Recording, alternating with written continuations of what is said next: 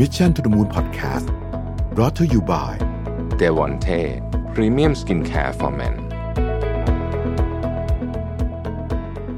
สวัสดีครับยินดีต้อนรับเข้าสู่ Mission to the Moon Podcast นะครับโอ้ผ่านมาจะครบปีแล้วนะฮะเร็วจริงๆปีนี้เป็นปีที่เร็วมากนะฮะเกิดเรื่องราวมากมายขึ้นในปีนี้นะฮะเอ่อมีทั้งเรื่องดีเรื่องไม่ดีนะฮะส่วนใหญ่ก็จะไม่ค่อยดีเท่าไหร่นะฮะเรามีวิกฤตนอกจากเรื่องของการเปลี่ยนแปลงทางด้านเศรษฐกิจแล้วเนี่ยสิ่งนึงที่เปลี่ยนไปเยอะมากเลยในช่วงของโควิดเนี่ยคือพฤติกรรมของผู้บริโภคปีนี้เนี่ยเราพูดเรื่องการใช้ข้อมูลการเอา data เข้ามาทำการตลาดที่แม่นยำยิ่งขึ้นนะครับการบริหารจัดการข้อมูลต่างๆนานาเนี่ยนะครับวันนี้ผมมีแขกรับเชิญพิเศษที่เรียกว่าอยู่ในวงการนี้นะฮะอยู่ในวงการการตลาดวงการเรื่องของ data นะครับเอา data มาทำยังไงให้ได้เกิดประโยชน์สูงสุดนะฮะเข้าใจเทรนด์นะครับรู้เรื่องราวมีอะไรที่น่าสนใจแล้วก็เป็นนักเขียนที่เขียนเรื่องราวเกี่ยวกับพวก data insight เนี่ยเยอะมากๆเลยนะครับยินดีต้อนรับคุณหนุ่ยณัฐพงษ์ม่วนธรรมนะฮะเจ้าของเพจการตลาดวลตอนเชื่อว่าหลายท่านติดตามอยู่แล้วคุณหนุ่ยสวัสดีครับขอบคุณมากเลยนะครับที่ให้เกียรติกับ Mission to the Moon นะฮะก็จริงๆวันนี้เนี่ยคุยกันสบายๆเนาะแต่ว่าอยากเริ่มต้นอย่างนี้ก่อนอยากให้คุณหนุ่ยแนะนำตัวนิดนึงครับว่าตอนนี้ทำอะไรอยู่เป็นแบ็คกราวด์ให้ผู้ฟังเราหน่อยครับครับก็หลักๆผมทำเพจการตลาดวลตอนนะครับส่วนงานอื่นก็จะมีพวกงานเขียนบ้างนะครับแล้วก็เป็นที่ปรึกษาบริษัทต่างๆบ้างในเรื่องของการใช้ data หรือว่าในเรื่องของ marketing นะครับแล้วก็เป็นอาจารย์พิเศษตามมหาลัยนะครับผมแล้วก็อีกงานนึงน่าจะเป็นงานในเรื่องของการทำdata research ที่ช่วยลูกค้าหา insight แล้วก็ find opportunity ใหม่ๆว่าเขาจะต้อง growth ธุรกิจยังไงในปีที่มันดูแล้วยากขึ้นทุกปีครับผมอืมครับพูดถึง data landscape เนี่ยเราเราเรามองเห็นการเปลี่ยนแปลงเอาสักห้าปีย้อนหลังไปเนี่ยฮะจากสมัยก่อนเราพูดถึง data อาจจะไม่ได้เยอะมากทุกวันนี้พูดถึงเยอะมากเนี่ยอะไรเป็นตัวขับเคลื่อนที่ทำให้การเปลี่ยนแปลงเกี่ยวกับเรียกว่าทุกคนเรียกจะใช้คำว่า data boom ก็ได้เนี่ยนะเกิดขึ้นเนี่ยมันเกิดขึ้นจากอะไรครับผมว่าเริ่มจากปีที่แล้วเลยครับเป็นเพราะโควิดเป็นตัวเร่งจริงๆก่อนหน้านี้เรื่อง data เป็นเรื่องของแค่ธุรกิจใหญ่ enterprise ต้องเป็น big company นะครับแต่พอโควิดมาผมเห็นเลยว่าทุกธุรกิจส่วนใหญ่หนึ่งอันดับแรกเขาต้อง stage ไปสู่การทำ digital marketing ก่อนพอเริ่มทำ digital marketing เสร็จเริ่มรู้สึกว่าเต็มแล้วแล้วจะไปยังไงต่อแล้วพอโควิดเข้ามาก็ยิ่งเป็นตัวเร่งให้เขาต้อง move อีกขั้นหนึ่งก็คือการใช้ data เหมือนพอเขาล็อกดาวน์ครับ channel ต่างๆที่เคยขายได้แค่เอาของไปวางเนี่ยณวันนั้นไม่พอพยายามดิ้นรนทุกท่าที่จะต้องเป็นพาร์ทนึงแล้วก็ data เข้ามาตอบก็อย่างเช่นบางแบรนด์เคยวางตามร้านตามห้างยอดขายปีนึงมา เจ็ดถึงแปดร้อย ล้านแต่พอล็อกดาวน์มาเสร็จปุ๊บเหลือปีละล้านสองล้านเหลือแต่บนออนไลน์ก็เริ่มหาทางว่าเอา data จากการขายบนออนไลน์เนี่ยมาทำอะไรได้บ้างนะครับทำให้เห็นว่าภาพปีที่แล้วทำให้ผมว่ามันก็มีทำให้เป็นตัวเร่งแหละธุรกิจไม่ว่าจะใหญ่หรือเล็กเนี่ยใหญ่เองก็จากที่เคยแค่แพลนไว้มาสู่แอคชั่นเร็วขึ้นจากที่เคยคิดเป็นโรดแมปมาสู่การสร้าง use case แบบเร็วๆทำยังไงให้เอา data มาช่วยในการ drive การตัดสินใจได้จะไปซ้ายหรือขวาหน้าหรือหลังจะออกโปรโมชั่นแบบไหนผมว่าปีนี้เป็นตัวเร่งแล้วก็เท่าที่ดูจากปีก่อนคือการเริ่มต้นใช้ as a data driven ก่อนแต่ปีนี้เริ่มเห็นความลึกขึ้นของการใช้ผมว่าปีนี้น่าจะเป็นปีที่เรียกว่า ซี ดี พี หรือ Customer Data Platform เริ่มมาคนเริ่มเรียนรู้ว่านอกจาก data ในบ้าน data ในบ้านที่กระจายอยู่ห้าที่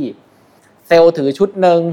marketing ถือชุดหนึ่ง operation ถือชุดหนึ่งทำยังไงให้ data ทั้งหมดมัน integrate เข้าด้วยกันที่เป็น Customer Data ไหนจะหา data จากข้างนอกเข้ามาประกอบกันอีกปีนี้เลยผมว่าเป็นปีที่ซี ดี พี หรือ Customer Data Platform เนี่ยมาค่อนข้างแรงมากฉะนั้นเราจะเห็นว่าการใช้ data ค่อนข้างมีไดนามิกมีความเข้มข้นมีความ complexity ขึ้นครับถ้าดูจากห้าปีที่แล้วที่ยังไม่มีใครสนใจเรื่อง data ถ้าพูด data ทุกคนจะมองหน้าคิ้วเลิกแบบว่ากี๊กหรือเปล่านี่เป็นฝั่ง engineer หรือเปล่าฝั่ง ไอ ที หรือเปล่าแต่วันนี้เนี่ย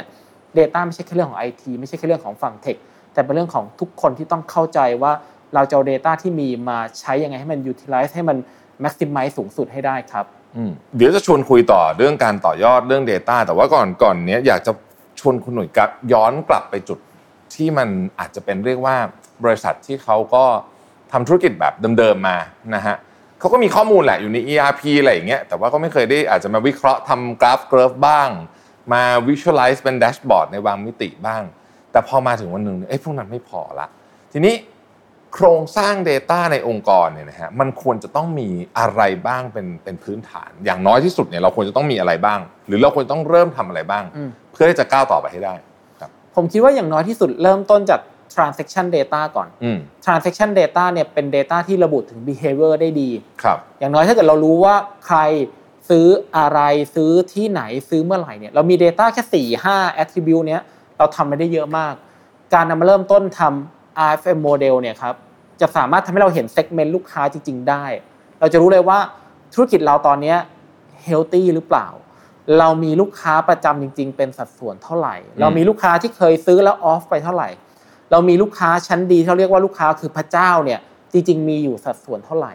บางธุรกิจมีลูกค้าเป็นพันกว่าคนในปีที่ผ่านมาแต่มีลูกค้าชั้นดีเนี่ยอยู่แค่คนเดียว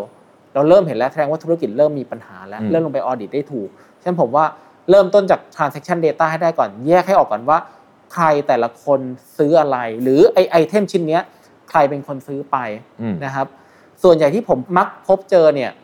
finance มักจะถือ data ที่ครบที่สุดแต่คน access เข้าถึงได้น้อยที่สุด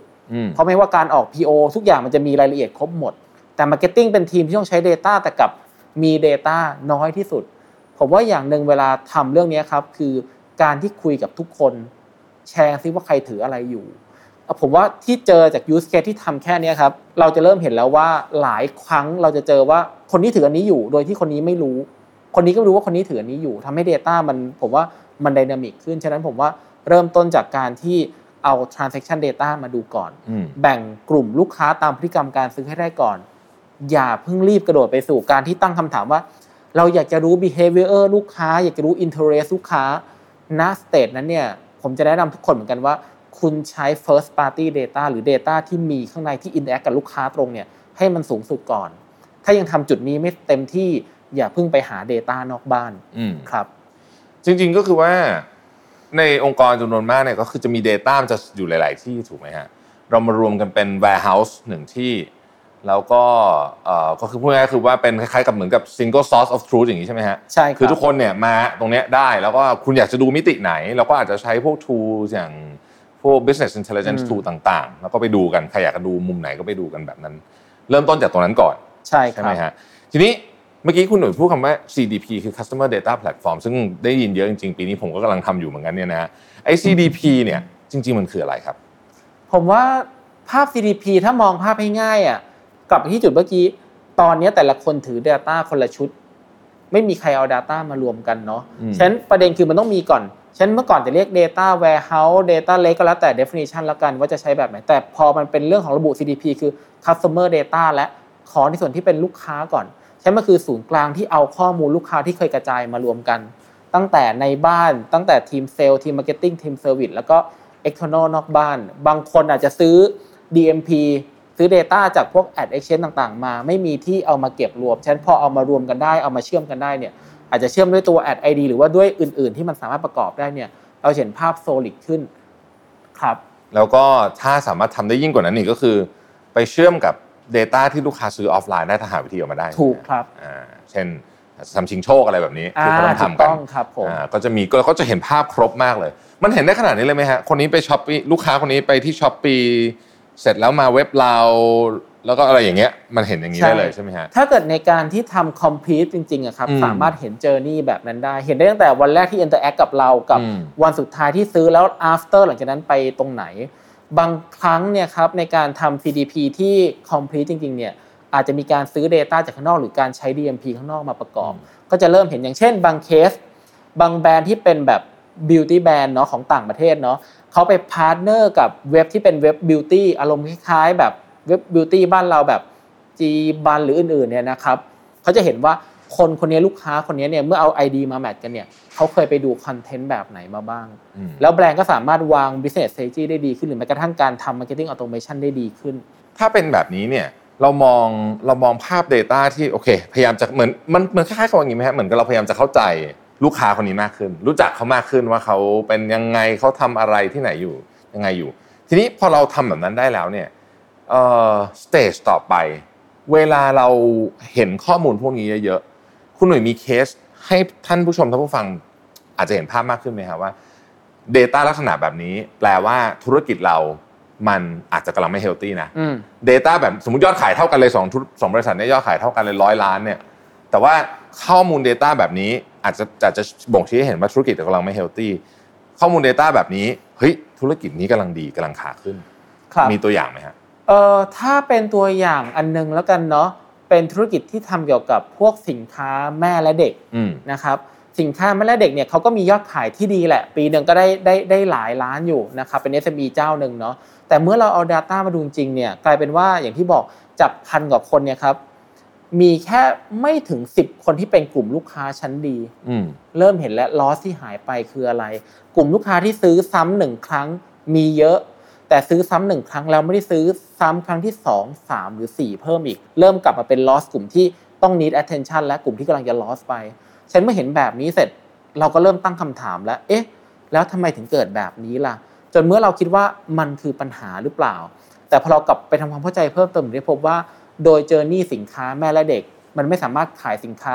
เดิมในแคตตากรีเดิมได้ซ้ำสามหรือสี่เพราะเด็กมีวิวัฒนาการที่เร็วเห็นแบบนี้ปุ๊บก็เลยแนะนำใหม่ว่าถ้างั้นหาโปรดักต์ที่เป็นไลน์อื่นเข้ามาต่อหลังจากหนึ่งปีแล้วต้องใช้อะไรต่อสองปีต้องใช้อะไรต่อทำให้ธุรกิจเขาเฮลตี้ขึ้นกลุ่มลูกค้าที่เคยอยู่แค่กลุ่มซื้อซ้ำหนึ่งครั้งขยับมาเป็นสอง สาม สี่ตามเจอร์นี่ของของเด็กคนนั้นนะครับถ้าอีกอันนึงที่ผมว่าน่าสนใจคือธุรกิจที่ขายเกี่ยวกับพวกgadget ไลน์นึงดูเผินๆเหมือนว่าเขาก็ไม่เคยดู data มาก่อนเลยเขาก็มี data แต่เขาไม่รู้ว่าเขาจะเริ่มยังไงผมว่าปัญหานี้เป็นปัญหาใหญ่ก็เลยเริ่มจากอ่ะเอา data พวกนี้มาดูก่อนอัตราการซื้อซ้ำเป็นยังไงกลุ่มลูกค้ามี segment แบบไหนถึงได้เห็นว่ากลุ่มลูกค้าเขาส่วนใหญ่ซื้อซ้ำเยอะกว่าที่คิดฉะนั้นพอเห็นแบบนี้ปุ๊บ strategy จะเปลี่ยนไปจากเดิมคอยกวาดหาลูกค้าใหม่ไม่ทำยังไงให้ลูกค้าที่ซื้อแล้วกลับมาซื้อซ้ำอาจจะดูเพิ่มเติมนิดนึงว่าแล้ว product ที่คนซื้อต่อกันล่ะassociation product ล่ะนะครับซื้อ A แล้วซื้ออะไรเป็น B ล่ะเขาซื้ออะไรเห็นแบบนี้ปุ๊บ marketing ไม่ต้องเล่นท่ายากไม่ต้องอัดโปรโมชั่นแค่เลือกจิ้มว่าคนเคยซื้อของแบบนี้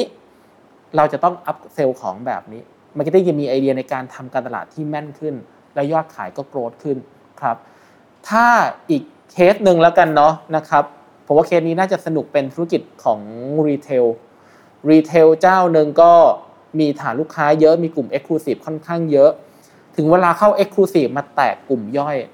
ถ้าจำตัวเลขผิดน่าจะได้หลักประมาณหลักร้อยเซกเมนต์ย่อยของ Exclusive อีกทีนึงเขาเริ่มเห็นบางกลุ่มมีกลุ่มที่มีคล้ายๆกันคือกลุ่มที่เป็น Exclusive แบบ Lazy และ Privacy คนกลุ่มนี้เป็นคนกลุ่มที่ไม่ชอบมาห้างในวันหยุดไม่ชอบมาตอนเย็นไม่ชอบมาตอนพรามไทม์เขาชอบมาตอนที่คนไม่มีมาจอดรถเสร็จคนคนคนคนของกลับเห็นแบบนี้ปุ๊บทางรีเทลเจ้าเนี้ยเลยเก็ตไอเดียว่าถ้างั้นเราลองชาเลนจ์เขาดูซิว่าในช่วงที่เป็นช่วงเวลาแบบ midnight sale เนี่ยลอง create หนึ่งชั่วโมงพิเศษแล้วส่งข้อความบอทแคสผ่านแค่คนกลุ่มนี้ก่อนเพื่อบอกให้รู้ว่าคุณมีหนึ่งชั่วโมงพิเศษที่คุณไม่ต้องเบียดกับใครในการซื้อของเซลของโปรโมชั่นปรากฏว่าส่งไปแค่นี้โดนคนแค่หลักประมาณ หนึ่งพัน คนต้นๆกลายเป็นว่าทำยอดขายได้ค่อนข้างเยอะมากนี่แหละครับผมว่าข้อดีอย่างนึงคือทำให้เรารู้ว่าจะต้องเดินหน้าทางไหนอะไรควรจะต้องหยุดอะไรควรจะต้องสเกลต่อครับอืมอืมแล้วมันจริงๆผมคิดว่าตัวอย่างมันมีอะไรที่น่าสนใจมากๆเวลาเราเอา data มาดูจริงๆใช่ไหมคุณหนุ่ยเช่นถ้าสมมุติว่า conversion ของเรามาจากแอดเยอะๆแอดตลอดเลยคือต้องยิงแอดถึงจะมีคนซื้อเนี่ยก็แปลว่าเอ้ยเหนื่อยแบบนี้จะเหนื่อยหยุดยิงปุ๊บยอดก็จะหายไปอะไรอย่างนี้เป็นต้นใช่ไหมฮะอ๋อน่าสนใจมากอันนี้เป็นเรื่องของ data คร่าวๆผมมาชวนคุยเรื่องการตลาดกันแบบเพราะฉะนั้นคุณหนุ่ยเองก็พูดเรื่องการตลาดมาตลอดการทำการตลาดห้าปีสิบปีที่แล้วเทียบกับตอนนี้วิธีคิดเปลี่ยนเยอะไหมฮะโหผมว่าเป็นเป็นคนละโลกเลยนะอืมห้าถึงสิบปีนะเป็นโลกของ one way communication ต่อให้เราใช้ digital marketing เราก็ยังใช้ as a one way เราก็ยังเหมือนเอาฟอร์แมตจากทีวีเอ่อจาก print ad ไปใส่บนออนไลน์แต่วันนี้อันดับแรกมันคือการ two way communication แล้วเราจะต้องคิดว่าทำยังไงลูกค้าจะ interact กับเราลูกค้าจะไม่ใช่แค่ engage แต่ลูกค้าจะเกิด conversion กับเราให้ได้ฉะนั้นการตลาดจะไม่ได้เหมือนวันก่อนเมื่อก่อนเราคือเราพยายามสร้างผมใช้คำว่าพรรณาโวหารเราสร้างเพอร์โซน่าลูกค้าจากแอสซัมชั่นบางอย่างสมมุติเราบอกว่ามีผู้หญิงกลุ่มคนเมืองไวท์คอลล่าบลูคอลล่าที่เป็นภาพแบบนึงแล้วเราเข้าไปหาคำตอบเพื่อเติมเต็มสมมติฐานเรา แต่วันนี้ครับการตลาดจะมาสู่เรื่องของว่าเราจะทำยังไงให้มันผมว่าคือการ performance ขึ้น efficiency ขึ้นน่ะเมื่อก่อนพอมันวัดผลไม่ได้แล้วก็ดุ่มๆไปเรื่อยเหมือนที่ใครคนนึงพูดผมจำชื่อไม่ได้แล้วบอกว่างบการตลาด ห้าสิบเปอร์เซ็นต์ น่ะศูนย์เปล่าแต่เขาไม่รู้ว่าครึ่งไหนแต่วันนี้เรารู้ว่าครึ่งไหนฉะนั้นพอเรารู้เสร็จเราสามารถปรับเราสามารถ optimize ได้ฉะนั้นวิธีการคิดของนักการตลาดจะไม่ใช่การคิดจากการใช้พรรณาโวหารที่สวยงามการจะ trigger คนอยากได้แต่เป็นการใช้ logical thinking แบบคิดเหมือนคิดเหมือนนักวิทยาศาสตร์คิดแบบ scientist คิดแบบมีการ experiment คิดแบบว่าถ้าเราลองปรับฟอนต์ใหญ่ขึ้นถ้าเราลองเปลี่ยนภาพจาก pack shot เป็นภาพคนล่ะ conversion แบบไหนจะสูงกว่ากันเพราะวันนี้มันคือโลกของการวัดผลจริงๆแล้ววัดผลเก็บเป็น data เอามาปรับปรุงสมมติฐานแล้วลอง challenge algorithm ใหม่ให้ performance มันดีขึ้นผมว่าคิดแบบวันก่อนคิดได้ก็ต่อเมื่อเราเห็น data ที่บ่งชี้มากพอว่าเราจะต้องไปทางด้านไหนสุดท้ายแล้วผมว่า creativity นะ ห้าถึงสิบ ปีแล้วยังจำเป็นแต่จะไม่ได้เริ่มต้นจาก creativity แต่เริ่มต้นจาก data point เห็นว่าตรงเนี้ยมันมี opportunity บางอย่างอยู่เราจะทำยังไงให้ opportunity opportunity นี้มันขยายขึ้นครับชอบคำนี้เขาคำว่า creativity เพราะว่าเอ่อมีคนคุยกันเยอะเนาะหลังๆเนี่ยว่าเอ๊ะเอ่อแวดวงนักการตลาดเนี่ยสมัยก่อนนู้นเนี่ยคำว่า creativity นี่คือเป็นหัวใจเลยใช่ไหมฮะเราทำหนังภาพยนตร์กันแบบอลังการโอ้โหแบบถ่ายทำกันทีใช้เงินห้าสิบล้านสิบล้านอะไรอย่างเงี้ยนะแล้วก็โอ้โหยิงแอดแล้วก็โอ้โหได้รางวัลแล้วฉันก็ต้องของขายของดีแน่นอนอะไรแบบเนี้ยแต่รู้สึกภาพนี้ไม่ค่อยเห็นมากละทุกวันนี้นอกจากแบรนด์เขาใหญ่จริงตังเหลือจริงใช่ไหมฮะเอ่อแล้ว creativity มันจะ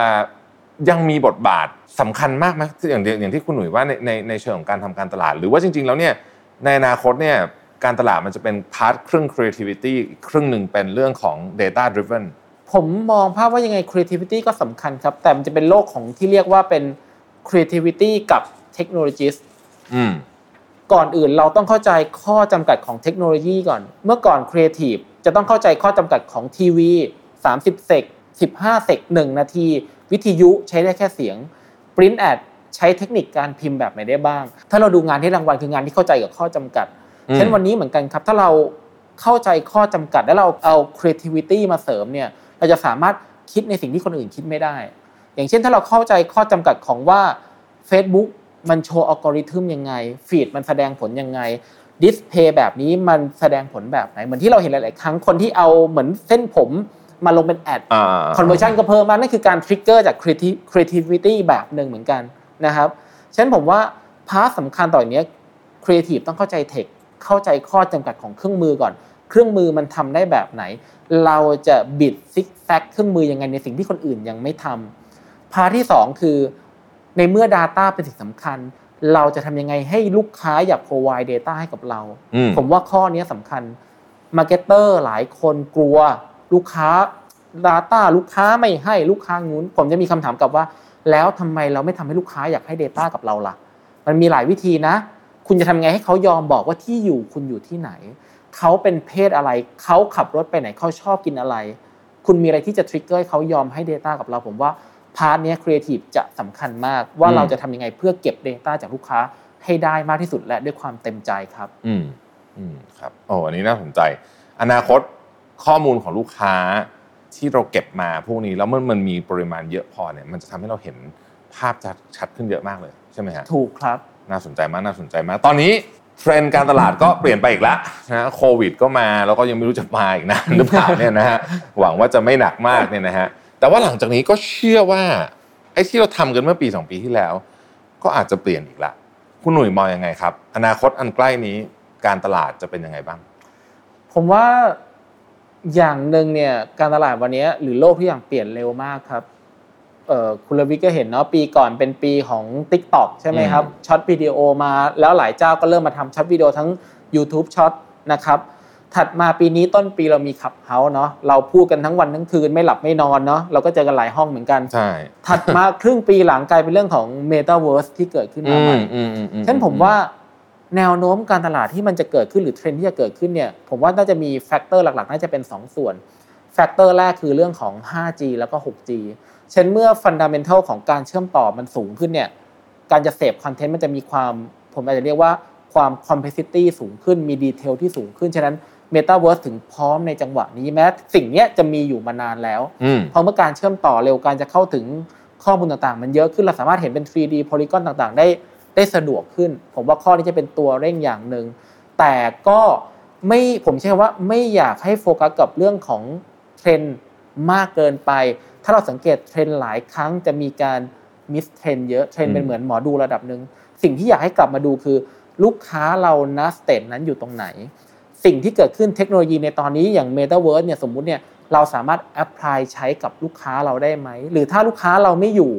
ก็ไม่จำเป็นต้อง invest ตรงนั้นมันจะทำให้เรากลับมา revise เราดีขึ้นว่าจริงแล้วเราควรจะต้องอยู่ตรงไหนครับผมว่าทั้งหมดจะทำให้ลูกค้าเป็นตัวของตัวเองได้